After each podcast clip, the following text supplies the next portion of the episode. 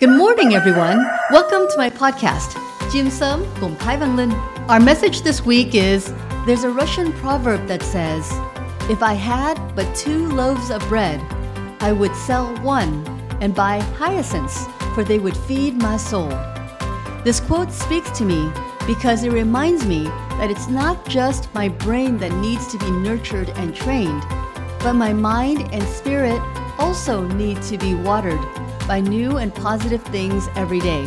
And it is this cheerful and upbeat attitude toward life that will help you maintain the energy to learn and work at the highest level. And from there, it will be easier to feel the simple pleasures of every task on your to do list. Learning to appreciate the beauty of nature and life around you is a simple way to create inner peace. At work, you can plant and care for a small plant on your desk.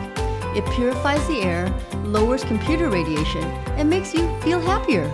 You could also start or finish your workday with a 15 minute walk, which can improve your health and help clear your mind. Each person's spirit has its own unique qualities that influence their perspectives and actions.